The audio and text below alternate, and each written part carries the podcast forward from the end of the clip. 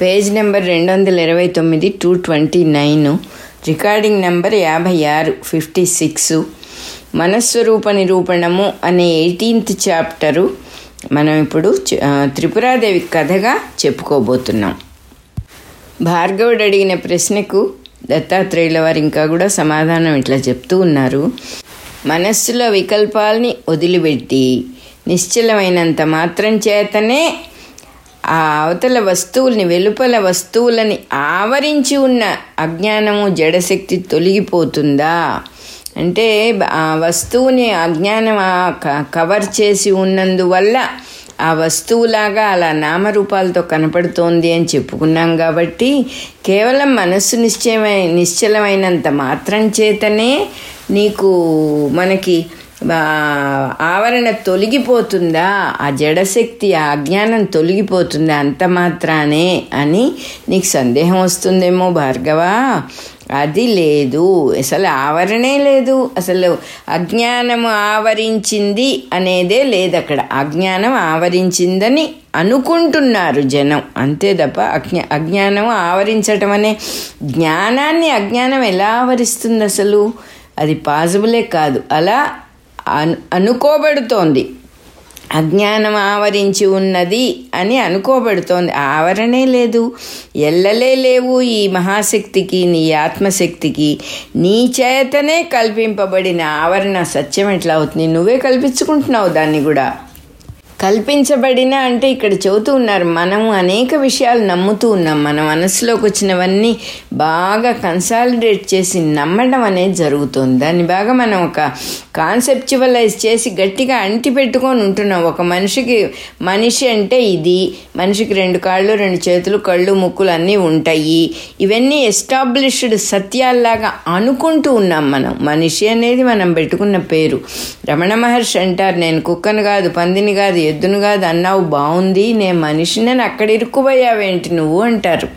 అంటే మనం ఈ కాన్సెప్చువలైజ్ చేసేసాం మనస్సుతో జీవించటం అలవాటు చేసుకున్నాం కాబట్టి మనస్సు ఏది చెబితే అది మళ్ళీ మళ్ళీ మళ్ళీ మళ్ళీ దాన్ని ముద్రలు వేసుకుంటూ దాన్ని మళ్ళీ మళ్ళీ మననం చేసి మంత్రంలాగా చేసుకున్నందువల్ల అవన్నీ మనకి ఎస్టాబ్లిష్డ్ సత్యాలైనాయి అంతే తప్ప అవి నిజానికి లేవు అని మళ్ళీ మళ్ళీ చెబుతూ ఉన్నారు పాపం దత్తాత్రేయుల వారు. నామరూప జగత్తును నువ్వు ఊహించుకుంటున్నావు నాయనా. ఆ ఊహ ఆవరణ అని పేరు పెట్టాము. ఆవరణ లేదు అసలు అది కేవలం ఊహే. అందువల్ల ఆవరణే లేదు లేనిది అసలు సత్యం ఎట్లా అవుతుంది? తాడును చూసావు పాము అని భయపడ్డావు. తాడు నీ చూసి పాము అనుకునేది నీ చేత కల్పించబడిన అజ్ఞానం నువ్వు అనుకున్నావు నీ భ్రాంతి నువ్వు పొరపాటు పడ్డావు. అందులో సందేహమే ఉంది అక్కడ. తాడు పామైపోలేదే. తర్వాత నిదానంగా చూసి ఓహో ఇది తాడే అని అర్థం చేసుకున్నావు. బాగుంది మరి అర్థం చేసుకున్న తర్వాత మరి తాడు గురించి ఏమిటి? తాడు కూడా కల్పింపబడిన జ్ఞానమే అని తెలుసుకోవాలి. అంతటితో వదిలేయకూడదు. పాము అనుకున్నాను పాము కాదని అర్థమైంది. తాడు అనుకుంటున్నా అసలు ఇదేమిటో అర్థం కాలేదే. ఇది ఆత్మవస్తువే. ఇక్కడ వేరే రెండో వస్తువు లేదు. ఉన్నదొకటే నామరూపాత్మక జగత్తు మనస్సు చేత కల్పించబడినది. మనస్సు ఊహించుకుంటోంది. ఒక ఆటగా ఊహించుకుంటోంది. ఊహలన్నీ నిజమైనట్టుగానే అనిపిస్తుంది. మనకి ఇక్కడ ఎంత ధైర్యం ఇస్తున్నారంటే దత్తాత్రేయుల వారు భార్గవుడికి చెప్తూ ఉన్నారు భార్గవ నువ్వు ఊహించుకున్నావు అనుకో నిన్నెవరో బంధించినట్టు బెదిరించినట్టు కొడుతూ ఉన్నట్టు ఊహించుకున్నావు. ఆ ఊహలోనే గట్టిగా మునిగిపోయినావు చాలాసేపు. తర్వాత మళ్ళీ ఊహాన్ని గుర్తొచ్చి విదిలించుకొని బయటకు వచ్చావు ఇప్పుడు బంధం ఏమైపోయింది? ఇందాక నుంచి నిన్ను బంధించారు బెదిరించారు కొడుతున్నారు. ఇప్పుడు లేదు కదా. అంటే నువ్వు దాంట్లో నుంచి ఇది భ్రాంతి అని తెలుసుకుని బయటపడ్డావు. ఇది ఊహ అని తెలుసుకున్న ఊహ చెదిరిపోయింది. బంధం ఎక్కడుంది? నేను కట్టేయటం అనేది ఎక్కడుంది? నిన్ను కొట్టడం అనేది ఎక్కడుంది? లేదు కదా బెదిరింపులు ఎక్కడున్నాయి? అలా పోతుంది. నువ్వు మనస్సులో వికల్పాన్ని మొ వదిలిపెట్టినంత మాత్రం చేతనే అజ్ఞానం అంతా కూడా పోతుంది. ఏ వికల్పము ఏ ఊహ లేకుండా మనసును ఖాళీ చేసుకున్నప్పుడు నువ్వేమిటో నీకు తెలుస్తుంది. జడశక్తి తొలగిపోతుంది చెదిరిపోతుంది అని చెప్పి చెప్తూ ఉన్నారు. అంతేకాదు అనాది కాలం నుంచి ఇక్కడ ఎవరికి కూడా బంధం అనేది లేదు అసలు. బంధం ఉండటానికి పాసిబిలిటీ లేదు. ఎందుకంటే ఆత్మవస్తువు అనేది బంధింపలేరెవరు? దానికంట దాన్ని మించిన శక్తి ఏదైనా ఉంటే దాన్ని బంధించగలుగుతుంది కానీ దాన్ని మించిన శక్తి ఎక్కడుంది? లేదు కదా ఉన్నది ఒకటే వస్తువు. దాన్ని అదే బంధించుకుంటుందా? ఆటగా ఆడుకుంటోంది ఊహించుకుంటోంది అంతే బంధనే లేదు అసలు ఇక్కడ ఇది ఊహ అని తెలియంగానే భ్రాంతి తప్ప బంధం లేదు అని తెలిసిపోతుంది అనమాట నిజంగా చెప్పాలంటే నేను ఫలానా అని అనుకోవటమే బంధం తప్ప అనుకోవటం మానేస్తే బంధం లేదు కదా. ఎందుకు అనుకుంటున్నాం నిద్రలో ఏమనుకోకుండానే బాగానే ఉన్నాం కదా మనం. మంచి నిద్రపోయేటప్పుడు మనం చక్కగా ఉన్నాం ఆనందంగా ఉన్నాం అసలు వస్తువుతో కనెక్ట్ అయ్యి ఆత్మ వస్తువుతో కనెక్ట్ అయ్యి నిశ్చింతగా ఉన్నాం సోర్సుతో కనెక్ట్ అయి ఉన్నాం. మరి అప్పుడు నేను ఫలానా నేను ఫలానా నేను ఫలానా నేను దేహాన్ని నాకు ఫలానా పేరు మా నాన్నగారిది మా తాతగారిది అని అనుకోవటం లేదు కదా. అనుకోనంత మాత్రం చేతనే లేకుండా పోలేదు కదా. ఇవన్నీ కూడా విచారించుకోమని చెప్పి చెప్తూ ఉన్నారు ఆయన. ఎంత బుద్ధిమంతుడైనా కూడా ప్రయత్నాలు ఎన్ని చేసినా కూడా బంధం అనే భ్రాంతిని తొలగించుకోవాల్సిందే తప్ప అది తప్ప వేరే మార్గం లేదు. ఈ సంసార బంధం పోవాలంటే ఆ ఊహలు ఆలోచనలు ఆ కాన్సెప్ట్స్ అన్నీ వదిలేసేయాలి. ఊహ అనేది ఎక్కడొస్తుందంటే ఫస్ట్ థాట్ నేను. నేనుంటేనే నా ఊహ ఉంటుంది. ఈ నేను అనే సపరేషనే లేదు అసలు నేను లేదు. అసలు ఉన్నది అసలు వస్తువు ఒకటే ఆత్మ వస్తువు అదే మనకి ముందు చెప్పారు సంపూర్ణాహంకారము పూర్ణాహంకారం అన్నారు. ఆ పూర్ణాహంకారం ఉన్న వస్తువు ఒక్కటే ఇక్కడ సపరేషన్ అనేదే లేదు. అనేది తెలుసుకున్నప్పుడు అన్నీ ఎగిరిపోతాయి. ఏమాత్రం చెదిరిపోతుంది భ్రాంతి అంతా కూడా. ఆత్మరూపమైన అద్దంలో ప్రతిబింబాలైన భావాల చేత బంధం కలుగుతుందా? ఎక్కడైనా అని అడుగుతున్నారు. ప్రతిబింబాలన్నీ కూడా అద్దాన్ని బంధించగలుగుతాయా? నీకు వచ్చే ఆలోచనలు నిన్ను బంధిస్తాయా? బంధించలేవు. బంధించబడి ఉన్నానని నువ్వు అనుకుంటున్నావు నీకు ఫ్రీడమ్ లేదని నువ్వు ఫలానా అని అన్నీ నువ్వే అనుకుంటున్నావు. అనుకోవటము అనేది ఎంత భ్రాంతి అని తెలుసుకుంటావు. తెలుసుకుంటే వదిలేస్తావు. అంత చెదిరిపోతుంది అనుకోవటం అనేది అంతా కూడా. నేను ఫలానా నా పేరు ఇది నా ఊరిది నా దేహం ఇది ఇవన్నీ అనుకోవటము అనేటటువంటిది వదిలేసినప్పుడు ఏ భావము నీకు బంధాన్ని కలిగించలేదు. భావమే లేదు అసలు.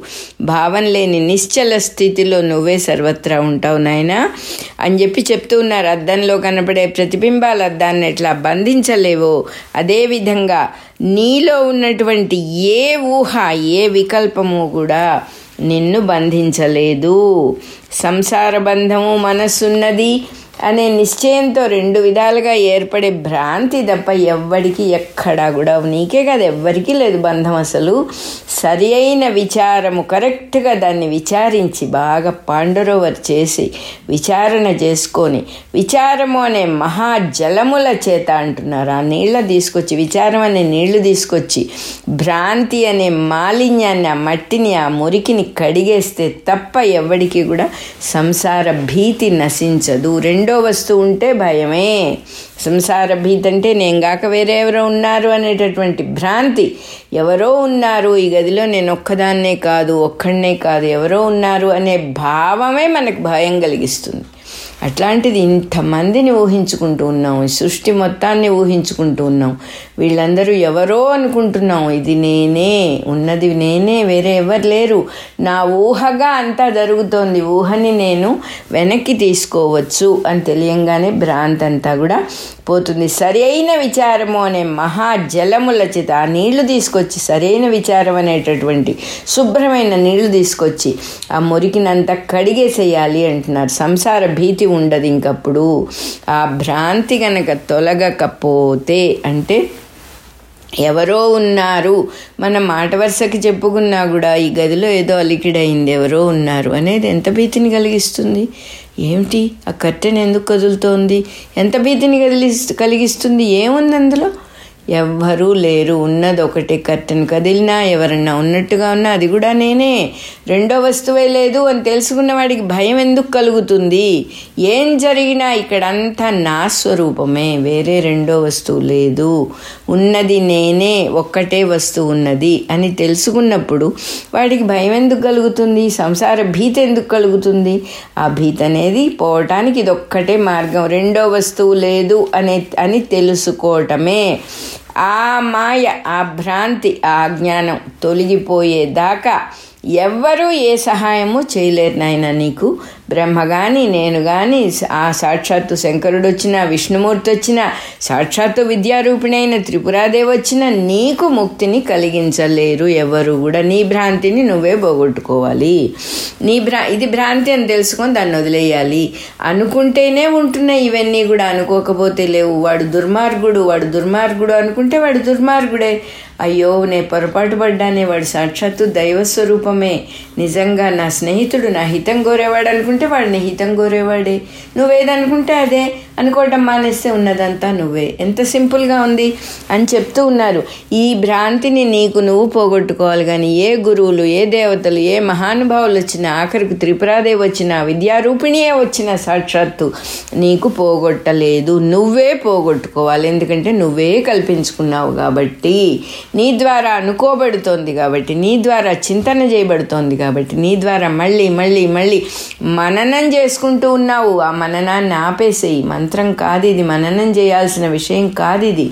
ఇది సాక్షాత్తు ఉన్నది ఒకటే వస్తువు. మనం ముందర కూడా చెప్పుకున్నాము నిసర్గదత్త మహారాజ్ అని ఆయన గురువుగారి దగ్గర సేవ చేశారు హిమాలయాల్లో. ఆయనకి గురువుగారు ఒక్కటే మాట చెప్పారట. నాయన ఇది నేను కాదు అది నేను. ఐ ఆమ్ దట్ అని అనుకో.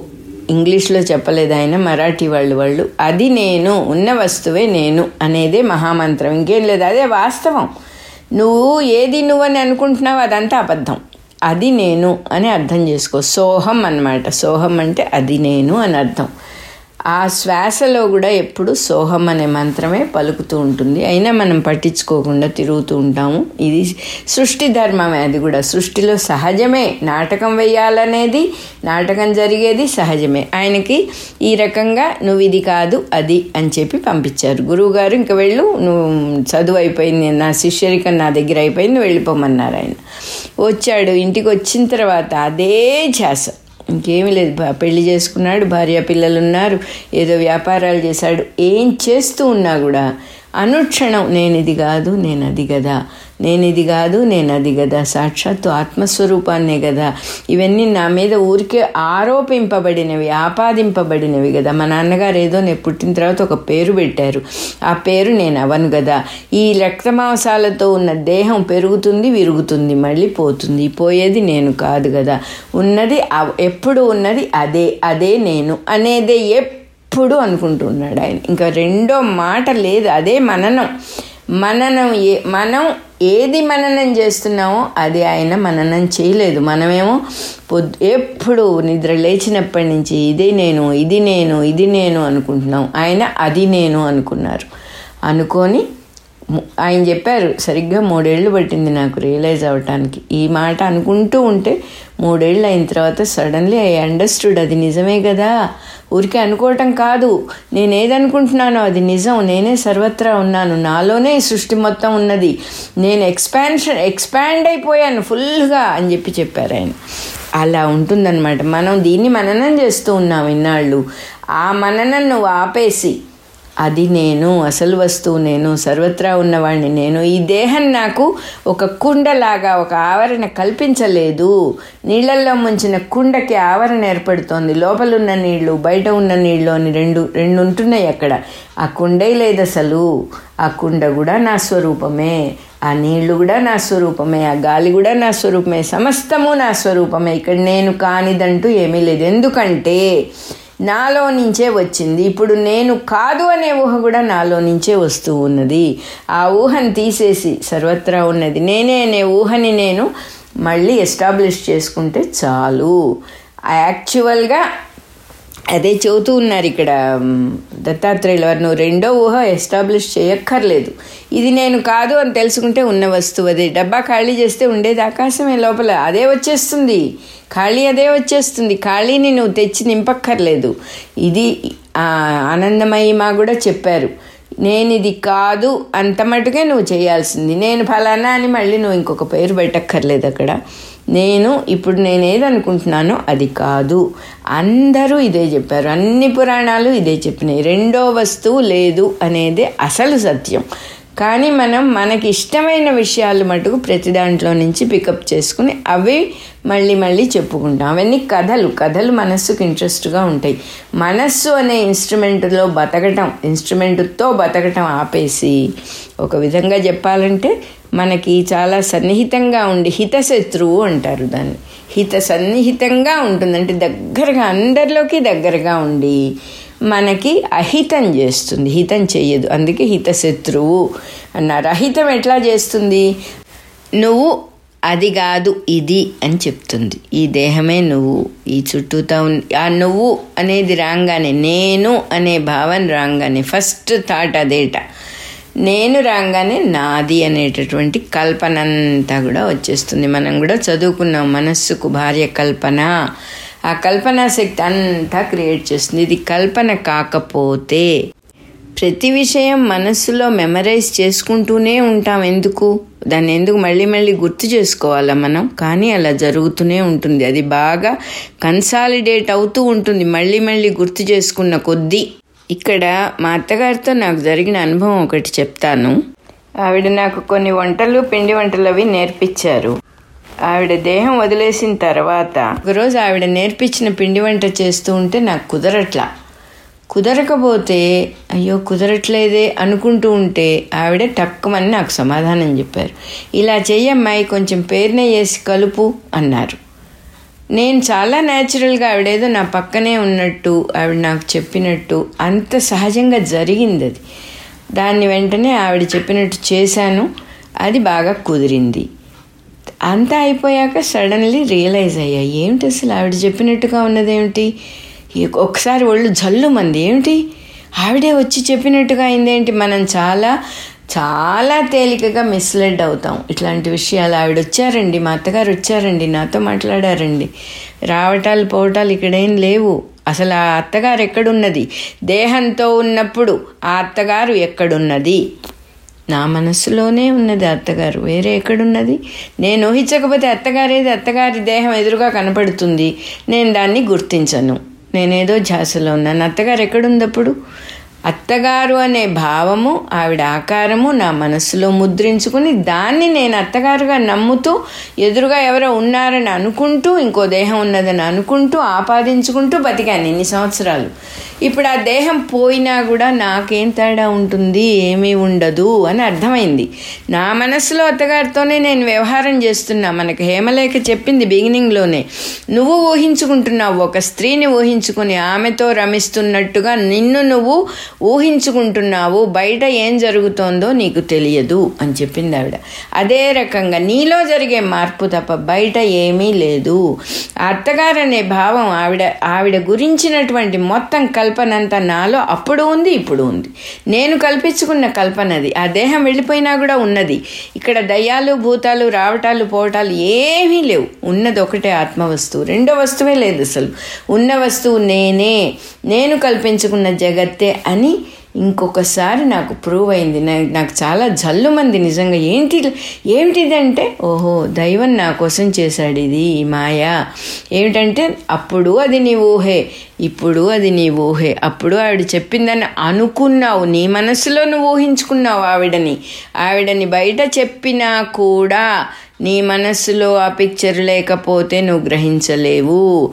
టీవీ స్క్రీన్ మీద సినిమా చూస్తూ ఉంటే నీ మనసులో ఆ సినిమా రన్ అవ్వకపోతే అది నీకు లేదు అనేది ఎంత పరమ వాస్తవమో ఇది కూడా అంతే. ఆ వ్యక్తి ఎక్కడ ఉన్నారు? అమ్మ ఎక్కడుంది? అత్త ఎక్కడుంది? పిల్లలు ఎక్కడున్నారు? నీ మనసులో ఉన్నారు. ఎక్కడా లేరు వేరే. నీ మనసులోంచి నువ్వు అందరినీ తీసేసినప్పుడు ఎవ్వరూ ఉండరు. నువ్వే ఉంటావు. ఎందుకంటే నీ సపరేషన్ మానేసావు. అంతేగాని వాళ్ళందరూ లేరు అనేది అన్యాయం కాదు. దాన్ని తప్పుగా అసలు అనుకో అనుకోకూడదు వాళ్ళందరూ విడిగా లేరు అని అర్థమైంది అర్థమైందన్నమాట. అంతా ఒకటే వస్తువు. నా వేళ్ళు నా కాళ్ళు నేను సపరేట్గా ఎలా అనుకోనో నా జుట్టు నా గోళ్ళన్నీ నావి అని ఎట్లా అనుకుంటూ ఉన్నామో ఉన్నానో అంతా నేనే అని అర్థం చేసుకోవటమే ఇక్కడ. నేను విడిగా ఉండి ఊహించుకున్న కల్పనలో మా అత్తగారు అనేటటువంటిది ఒక పిక్చర్ ఉంది. ఆ పిక్చరు అప్పుడు ఎలా ఉందో ఇప్పుడు అలాగే ఉంది. ఆవిడ దేహంతో ఉన్నా దేహం లేకపోయినా దానికి ఎట్లాంటి సంబంధము లేదు అని నాకు అర్థమైంది. చాలా ఆశ్చర్యపోయాను. అది తెలియంగానే నేను ఇది వీళ్ళు చెప్తూ ఉంటే అదేనేమో అని నాకు బాగా క్లారిటీ వస్తుంది. వాళ్ళు చెప్తూ ఉన్నది అదే. నువ్వు భావన చేస్తూ ఉన్నావు. నీ భావన తప్ప విడిగా ఎక్కడ ఏమున్నది? వివిధ పదార్థాలతో రూపాలతో భాషించేది తప్ప భిన్నంగా విడిగా మనస్సు అంటూ ఏమున్నది? నీ భావనే నీ మనస్సు. అది ఇది అని అనేక రకాలుగానే భావాలన్నీ వదిలేస్తే ఉన్నది ఆత్మవస్తువే కదా డబ్బా ఖాళీ చేస్తే ఆకాశం నిండిపోతుంది కదా సహజం కదా అది అంటూ ఉన్నారు. అట్లాగే తాడుని కూడా చిత్తం మనసులో తోస్తున్న భ్రాంతి తాడు కూడా నామరూపాత్మకంగా నేను మనసులో పెట్టుకున్న పిక్చర్ అది. నా ఊహ అది తాడు కూడా కాదు. సర్వత్రా నేనే ఉన్నప్పుడు తాడెక్కడి నుంచి వచ్చింది? కేవల చైతన్యమే. ఉన్నదంతా చైతన్యమే. అదే రకంగా నీకు కనిపించే ప్రతి దృశ్యంలోనూ అంటున్నారు. ఎన్నో కనిపిస్తాయి. నామరూప విశేషాలన్నిటినీ ఇది వీడి పేరు ఇది వీడితో చుట్టరికం వీడి అందచందాలు వీడి చక్కదనాలు వీడి మాటలు అన్నీ నీ మనోకల్పితమే. కల్పితాలే భ్రాంతే. దీన్ని తొలగిస్తే గాని చైతన్యం మిగలదు. దీన్ని పక్కకు తీసేసేయి రంగుటద్దాలు వద్దు ప్లెయిన్ గ్లాసు పెట్టుకున్నప్పుడు ఉన్నది ఉన్నట్టుగా నీకు కనబడుతుంది ఇది కేవల భ్రాంతి. నువ్వు ఊహించుకున్నవి నువ్వంటే నువ్వని కాదు. మొత్తం జగత్తు అనేటటువంటి సంసారాన్ని ప్రతి జీవి ఊహించుకున్నందువల్లనే ఇదంతా వస్తుంది. ఊహించుకోవటం ఎలా చాతవో మనకి వదిలించుకోవటం కూడా చాతవన్నమాట. ఏ ఎలా ఎంత సహజంగా చక్కగా చెప్తూ ఉన్నారు. నామరూప విశేషాలన్నీ తీసి పక్కన పెట్టేసే ఏమీ లేదు ఇక్కడ.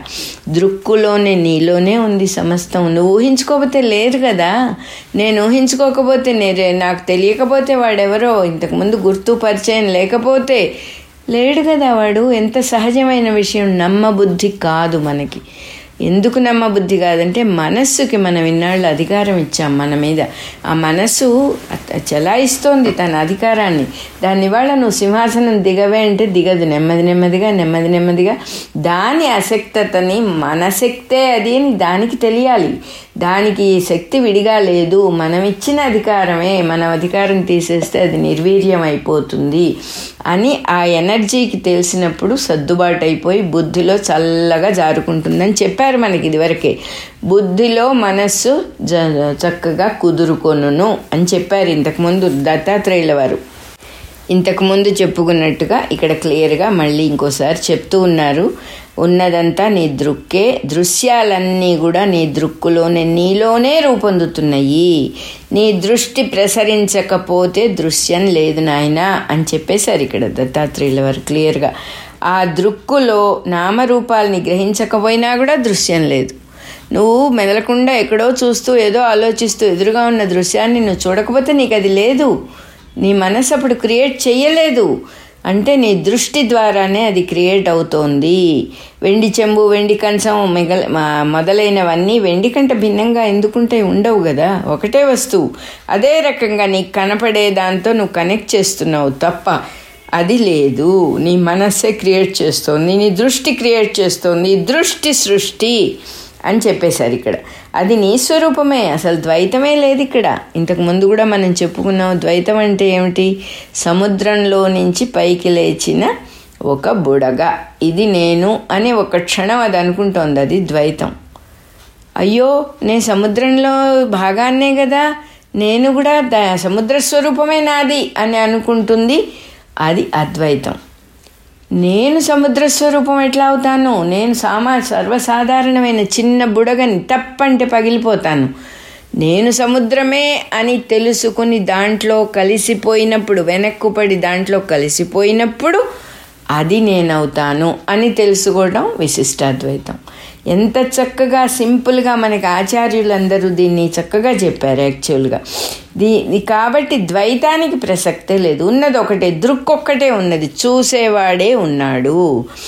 అవేర్నెస్సే ఉంది కాన్షియస్నెస్సే ఉంది. కాన్ ఇవన్నీ ఆ దృక్కు అనే దానికి పేర్లు. కాన్షియస్నెస్ అంటే you are conscious about something. లేని దాన్ని గురించి కాన్షియస్గా ఉన్నావు లేని దాన్ని గురించి అవేర్గా ఉన్నావు నీలో నుంచే తీసుకొస్తూ ఉన్నావు ప్రతి వస్తువుని. ఇక్కడ రెండో వస్తువు లేదు ఉన్నట్టుగా అనిపిస్తుంది. ఉన్నట్టుగా అనిపించేది కాబట్టి ఒకప్పుడు ఉండి ఇంకొకప్పుడు లేకపోవటము. నువ్వు భావించినప్పుడు ఉండి నువ్వు నిద్రపోయేటప్పుడు లేకపోవటం. నువ్వు జగత్తులో విహరించినప్పుడు ఉండి నువ్వు సమాధిలోకి వెళ్ళినప్పుడు లేకపోవటం. ఈ రెండు స్థితులు కూడా ఎందుకు వస్తున్నాయి అంటే నీ ద్వారానే నీ దృష్టి ద్వారానే నీ నీ దృష్టి ప్రసరించినందువల్లనే అది జరుగుతోంది కాబట్టి రెండు ఉన్నాయి అయ్యో ఇంత చెప్పినా కూడా నాకు తెలియటం లేదే. ఈ సంసారంలో పడి ఇలా కొట్టుకుంటున్నానే అని చింతపడవలసిన అవసరం లేదు. ఎందుకంటే నువ్వుగా ఉన్న ఆత్మవస్తువు ఎక్కడ ఏ మలినము అంటది దానికి. అది స్వచ్ఛమైనటువంటి వస్తువు. అది ఎంత పవిత్రమైన వస్తువు అంటే ఎవరన్నా పాడు చేయాలన్నా కూడా చేయబడని వస్తువు. అంత గొప్ప వస్తువు. ఈ పాత్రని తోమి శుద్ధి చేయవలసిన అవసరమే లేదు అసలు. అది అశుభ్రం అంటదు దానికి అసలు అటువంటి పవిత్రమైన వస్తువు అది. దానికి ఏమి నిరాలంబ స్థితి ఏ ఆధారం లేదు ఏ ఆధారం అవసరం లేదు. తనంతట తానుగా నిలబడేదే ఆ స్థితి. అదే మన స్థితి. మనల్ని మనం ఎప్పుడు అండర్ ఎస్టిమేట్ చేసుకోకర్లేదు అయ్యో ఇలా ఉంది అయ్యో అలా ఉంది. ఏది ఉన్నా ఉన్నది ఒకటి ఎలా కనపడినా సంసారంలాగా కనపడినా అజ్ఞానంలాగా కనపడినా ఆ బంధువుల్లాగా కనపడినా శత్రువుల్లాగా కనపడినా అయ్యో ఉన్నది ఒకటే కదా ఇది వేరే పేరు పెట్టాము. అంతే ఇంకేం లేదు. అమ్మో ఇంత కష్టం వచ్చిందే ఎవరికి వచ్చింది కష్టం? నాకా నేనెవరు అసలు నేను ఆత్మవస్తువునే కదా ఆత్మవస్తువు కష్టం ఎందుకు వస్తుంది? అసలు ఏమీ లేదు. అని తుడిచేసుకుంటూ జీవితాన్ని చక్కగా మలుచుకోవచ్చు. అంత చక్కగా గురువులు మనకి ఎంతో వివరంగా చెప్తూ ఉన్నారు ఇక్కడ. జాగ్రత్త దశలో ఎన్నో వస్తువులు స్థిరంగా మనకు ఉపయోగపడుతున్నట్టుగా కనిపిస్తాయి. కళలో కూడా అలాగే అనిపిస్తుంది కదా నాయన అంటున్నారు ఆయన. కళలో పదార్థాలన్నీ ఉపయోగపడుతూ ఆ సమయానికి ఒక బెంచ్ ఉంటే దాని మీద మనం కూర్చుంటాం. మంచం వస్తుంది కళలో మంచం మీద పడుకుంటాం. ఈ దేహం పడుకుంటుంది. మరి అటువంటప్పుడు అవి ఉన్నట్టే కదా స్థిరంగా ఉన్నాయని అనుకుంటామా? తర్వాత ఇంకో మ్యాజిక్ చెప్తూ ఉన్నారు ఇక్కడ. నీ కళ మెళుకురా రాగానే ఇది కళ అని తెలుస్తుంది జాగ్రత్త దశలోకి రాగానే. మరి కళలోకి వెళ్ళినప్పుడు ఇది జాగ్రత్త అని తెలియట్లేదే అంటున్నారన్నమాట. కళలో చూసిందంతా మెళుకు వచ్చిన తర్వాత లేదు మాయమైపోయింది. నిద్రపోయేటప్పుడు జగత్తంతా మాయమైపోయింది జాగ్రత్త అంతా మాయమైపోయింది నిద్రపోయేటప్పుడు. ఈ కళకి ఆ జాగ్రత్తకి కొంచెమే తేడా ఉంది ఎక్కువ లేదు. స్వప్నం కళ మిథ్య అనే చక్కని అభిప్రాయం మనందరికీ ఉంది. కళ అండి అయ్యో కళ వచ్చిందండి అని చాలా సహజంగా ఇది నిజం కాదు ఇది కళ అని చెప్పుకుంటాం. మరి జాగ్రత్తలో మనకి అన్ని కనపడుతూ ఉన్నవన్నీ కూడా నిజంగా అనిపిస్తున్నాయి కానీ స్వప్నంలో అవి అసత్యాలే కదా? కళ వచ్చేటప్పుడు ఇవన్నీ పోయినాయిగా మరి అది మిథ్య అవట్లే అయిపోతోంది కదా? అది మనం గమనించటం లేదు అంటున్నారు. కలలో కనబడ్డవి ఇప్పుడు లేవు. ఇప్పుడు కనబడుతూ ఉన్నవి కళలో మాయమైపోయింది. జగత్తంతా కూడా మాయమైపోయి వేరే ప్రపంచం వచ్చింది. కళలో అంటే ఇది మిథ్య అయినట్లే కదా అంటున్నారు. కళ మిథ్య అయినప్పుడు ఇది కూడా మిథ్య అయి తీరాలి. రెండు ఒకటే ఇంచుమించుగా అని చెబుతూ ఉన్నారు. కానీ జాగ్రత్తలో అవి లేకపోవటం వల్ల కదా మిథ్య అంటున్నావు. కళని అట్లాగే స్వప్న ప్రపంచంలో జ కళ అనే ప్రపంచంలో జాగ్రత్త అనే వ్యవహారం ఉండదు కదా. కాబట్టి అది కూడా మిథ్యయే కానీ అది కూడా మాయే కానీ. ఇక్కడ ఒక పర్మనెంట్ వస్తువు ఉంది దాన్ని వదలొద్దు దాన్ని పట్టుకోవాలి అంటున్నారు. ఏమిటది? కళని చూస్తూ ఉన్నది నువ్వే జాగ్రత్తని చూస్తూ ఉన్నది నువ్వే. విట్నెసింగ్ ప్రజెంట్గా ప్రజెన్స్ నీది. చూ సాక్షిభూత స్థితి నీది నువ్వు అది చూసావు ఇది చూసావు అప్పుడు ఉన్నావు ఇప్పుడు ఉన్నావు ఎప్పుడు ఉన్నావు నువ్వు లేని స్థితే లేదు. ఎప్పుడు ఇప్పుడే అనే మాట ఎంత సత్యమో ఎప్పుడు ఉన్నది నువ్వే అనేది అంతే సత్యం. సర్వత్రా ఉన్నటువంటి వస్తువువి నువ్వు ఎప్పుడు ఉన్నటువంటి వాడివి. సర్వత్రా ఉన్నవాడివి ఎప్పుడు ఉన్నవాడి అచ్యుతుడివి. అటువంటి వస్తువు నీలో ఉన్నది. ఇది కాదు అది అని అనుకుంటావు. ఆటగా అనుకుంటావు. మళ్ళీ వెనక్కి వస్తావు నిద్రపోతావు చక్కగా. నిద్రపోయినప్పుడు అదే నువ్వు అయిపోతావు చెప్తూ ఉన్నారు చక్కగా. నువ్వు మారటం లేదు. చూసేవాడు ఎప్పుడు అలాగే ఉన్నాడు. ఆ దృష్టి మారి ఒకసారి కలగా కనిపిస్తుంది ఒకసారి జగత్తుగా కనిపిస్తుంది. ఇంకొక దృష్టాంతం కూడా విను. స్థిరంగా ఉన్నట్టుగా అనిపిస్తున్నాయి కానీ ఏ వస్తువైనా మాయామోహితుడైన వాడికే ఇది నిజంగా అనిపిస్తోంది. అంటే మాయలో పడిన వాడికే ఇది నిజమని అనిపిస్తోంది. లేని వాడికి అనిపించటం లేదు. ఋషులకు ఎవరికి ఇది నిజమని అనిపించటం లేదు. ఎప్పుడు ఏదుందో అదే సత్యమని వాళ్ళకందరికీ కూడా తెలిసింది. ఒకప్పుడైనా కూడా లేకుండా పోదు. అదే సత్యం. ఎప్పుడు ఉండేదే సత్యం. స్వప్నంలో కానీ జాగ్రత్తలో కానీ మన మనము దే ఎలా గ్రహిస్తున్నామంటే మన దృక్కు ద్వారానే మనం గ్రహిస్తున్నాం. స్వప్నాన్ని గ్రహిస్తున్నాం. జాగ్రత్తను గ్రహిస్తున్నాం. ఆ గ్రహించేది గాఢ నిద్రలో కూడా ఉన్నది అని చెప్తూ ఉన్నారు. ఇక్కడ నువ్వు మంచి గాఢ నిద్రపోయినప్పుడు నాకు తెలియలేదు కదా నేను లేను కదా అని అనటానికి అవకాశం లేదు. లేవంగానే మంచి నిద్రపోయానంటావు. ఆ దృక్కుకే ఆ విషయం తెలుస్తోంది. ఆ చక్కని నిద్రపోయాను అనే దాన్ని గ్రహించింది నీ స్వరూపమైన దృక్కే. కాబట్టి దృశ్యాలు లేని నిద్రలో కూడా దృక్కున్నది. అది లేని సమయమే లేదు. కాబట్టి దృక్కే సత్యము. ఉన్న వస్తువు అదొక్కటే అని చెప్పి ఇక్కడ చాలా క్లియర్గా చక్కగా వివరంగా చెప్తూ ఉన్నారు.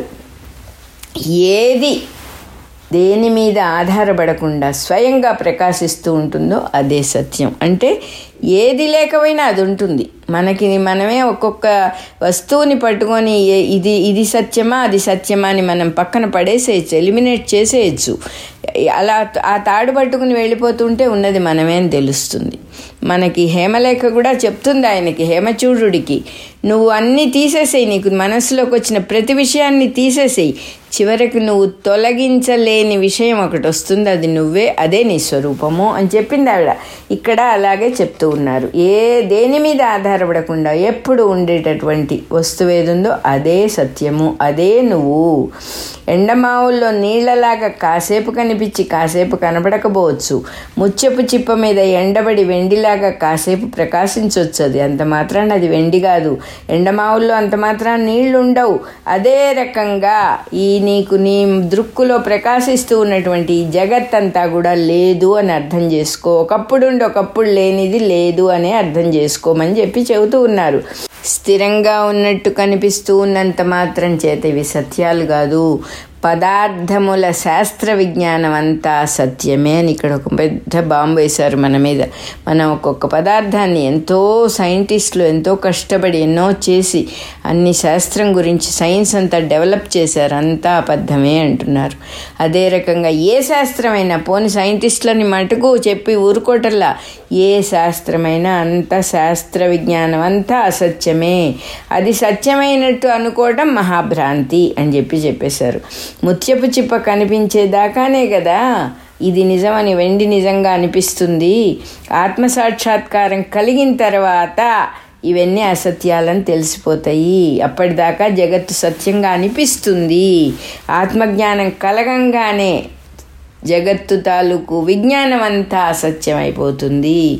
అంటే మనం అంత కొట్టిపారేయటానికి వీల్లేదు. మనకు తెలియాలి. ఇది నేను అని తెలిసినప్పుడు దానంతట అదే అజ్ఞానం అంతా పడిపోతుంది. ఇప్పుడు మనం ఈ ద్వైతంలో ఉండి నేను దేహాన్ని అనే భావనలో ఉండి ఇంకా మనకు తెలియలే థియరిటికల్గా తెలిసిందంతే. ఉండి సై సైన్స్ అంతా నాన్ సెన్స్ శాస్త్రాలన్నీ అబద్ధం అని అనకూడదు. ఆ నేనే ఆత్మవస్తువు అని తెలిసినప్పుడు ఈ విజ్ఞానం అంతా దానంతట అదే పక్కకి పడిపోతుంది. పడిపోవాలి కానీ మనం నిలబడి దాన్ని తొలగించే పరిస్థితి అంత అంత మేధ మనకి లేదు. అంత సత్తా మనకి లేదు. అది అవసరం కూడా లేదు అని చెప్పి చెబుతూ ఉన్నారు. అది భ్రాంతి అని దానంతట తెలిసిపోతుంది. శూన్యమైన ఆకాశం అందరికీ సమానంగా కనిపిస్తోంది కదా. నువ్వు అడుగుతున్నావు అందరికీ సమానంగా ఎలా ఉందంటే ఉందనేది ఫ్యాక్టు. సో ఏమీ లేదు. ఖాళీ ప్రదేశం నీలం రంగులో అందరికీ కనిపిస్తోంది కదా. ఎలా కనిపిస్తోంది అంటున్నావు నువ్వు? కనిపిస్తోంది అనేది ఫ్యాక్ట్ అని చెప్పి చెబుతున్నారు. అట్లాగే అజ్ఞానం యొక్క సామ్యం వల్ల జగత్తంతా అంత కరెక్ట్గా ఉంది. ఎంతో నిజంగా ఉన్నది ఈ జగత్తు అని అందరికీ భ్రాంతి కలుగుతోంది. శుద్ధమైన ఆత్మ విజ్ఞానం కూడా అందరికీ సమానంగా కలుగుతుంది. అందులో సందేహం లేదు అని చెప్పి చెప్పారు. నువ్వు అడిగిన దానికి నేను నాకు చేతైనంత చక్కగా చెప్పాను అయినా నువ్వు కూడా బాగా విచారించుకో. నిశ్చయం అని ఒక నిశ్చయానికి రా. ఇదేదో గురువుగారు చెప్పారని నమ్మటం కాదు. నువ్వు బాగా పాండరోవర్ చెయ్యి దీన్ని అని చెప్పి చెప్తూ ఉన్నారు. అంతేకాదు ఇదివరకు నువ్వు ఒక విషయం అడిగావు నన్ను. నువ్వు ముక్తి పొందిన తర్వాత ఈ లోక వ్యవహారం ఎట్లా జరుగుతుంది ముక్తి పొందిన వాళ్ళకి అని ఇదివరకు ప్రశ్న చేశావు. దానికి కూడా సమాధానం చెబుతాను. లోకంలో మూడు రకాలు ఉన్నాయి. ముక్తు ముక్తులు అనేవాళ్ళు మూడు రకాలుగా ఉన్నారు. ఉత్తమ ఉత్తములు మధ్యములు అధములు అని. ప్రారంధం వల్ల కలిగే సుఖ దుఃఖాలు అంటే ప్రారంధం అనేది ముక్తి పొందిన తర్వాత కూడా వదలదు. ప్రారంధం అంటే చెప్పుకున్నాం ఇదివరకు. ఇదివరకు చేసిన పనులు సగం సగం చేసిన పనులు కంప్లీట్ చేయాలి అవి. ఆ కంప్లీట్ అవ్వటము అంటే వదిలిన బాణం ఆల్రెడీ అది ఆ గురి వెళ్ళిపోతుంది. అది ఎవరు మధ్యలో ఎవరు పట్టుకొని దాన్ని ఆపలేరు. జీవన్ముక్తుడైనా కూడా అటువంటి ప్రారంధం వల్ల కడిగే కలిగే సుఖ దుఃఖాలతో కలత పొందుతూ అనుక్షణం స్వరూప జ్ఞానం ఉన్నా కూడా కలత పొందుతూ ఉండేవాళ్ళు ఉంటారు. వాళ్ళు జ్ఞానులే ముక్తులే కానీ అధమ జ్ఞానులు అని చెప్పి చెబుతారు వాళ్ళని. సుఖ దుఃఖాలు ఇంకా వాళ్ళని ఓదలవు అని చెప్పి చెప్పారు. అదే రకంగా మంచి చల్ల చల్లని గాలి వస్తుంది సుఖంగా ఉంది. నల్లులు దోమలు గుడుతున్నాయి దానివల్ల దుఃఖంగా ఉంది. అయినా కూడా మంచి నిద్రపోతాడు వాడు. అది పట్టించుకోడు ఇది పట్టించుకోడు. ప్రారంధం వల్ల సుఖ దుఃఖానుభవాలు కలుగుతూ ఉన్నా కూడా గుర్తించకుండా శాంత చిత్తులై ఉండేవాళ్ళ మధ్యములు అంటున్నారు. అంటే దోమలు కుట్టినా ఓకే మా చల్లని గాలి వచ్చినా ఓకే వాడి నిద్ర ఏదో వాడు పోతాడంటే పట్టించుకోకుండా బతికేవాడు మధ్యముడు. జీవన్ముక్తులలో రెండో రకం మధ్యముడు. మూడో రకం ఉన్నాడు. ఆపదలు ఎన్ని వచ్చినా ఏమీ చెల్లించట. ఎంత గొప్ప సుఖం కలిగిన ఆనందం అనేది అంటే ఎగ్జైట్మెంట్లు ఉండవు. ఎంత అద్భుతమైన విషయాలు వాడి కళ్ళ ముందు జరిగినా కూడా ఆశ్చర్యపోవటం అనేది ఉండదు. టేక్ ఇట్ ఈజీగా మామూలుగా ఉంటాడు. అంటే తనను తాను తెలుసుకున్నవాడు. నేను స్థిరమైన వాడిని. నేను అచ్యుతుణ్ణి అని తెలుసుకున్నవాడు ఎలా ఉంటాడో చెబుతున్నారు. ఏ పరిస్థితిలోనూ స్వరూపం నుంచి తొలగకుండా అంటే స్వరూప ధ్యానం నుంచి పక్కకెళ్ళడు. ఏ వేరే ఇతర చింతలు చేయడు. ఎంతో శాంత చిత్తంతో ఉండి అందరిలాగానే సర్వసామాన్యంగా వ్యవ వ్యవహరిస్తూ ఉంటాడు. అన్ని వ్యవహారాలు చేస్తున్నవాడిలాగా ఉంటాడు. వాడేదో స్పెషల్ అని ఎక్కడ మనకు పిక్చర్ ఇవ్వడు. అటువంటి వాడు ఉత్తమ జ్ఞాని అని చెప్పారు.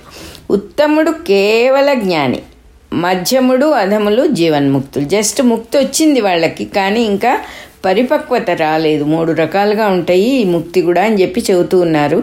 అధముడేమో సంతతము సమాధిలో ఉండలేడు. అధముడు జారి పడిపోతుంటాడు అప్పుడప్పుడు. మళ్ళీ బాగా నిలబెట్టుకోవాలి. దాన్ని మళ్ళీ మళ్ళీ ఆ సమాధిలోకి వెళ్ళి దాన్ని నిలబెట్టుకోవటం నేర్చుకుంటాడు నిదానంగా. కానీ ముక్తి కలిగినా కూడా అధమ స్థితిలోనే ఉన్నాడు అంటున్నారు.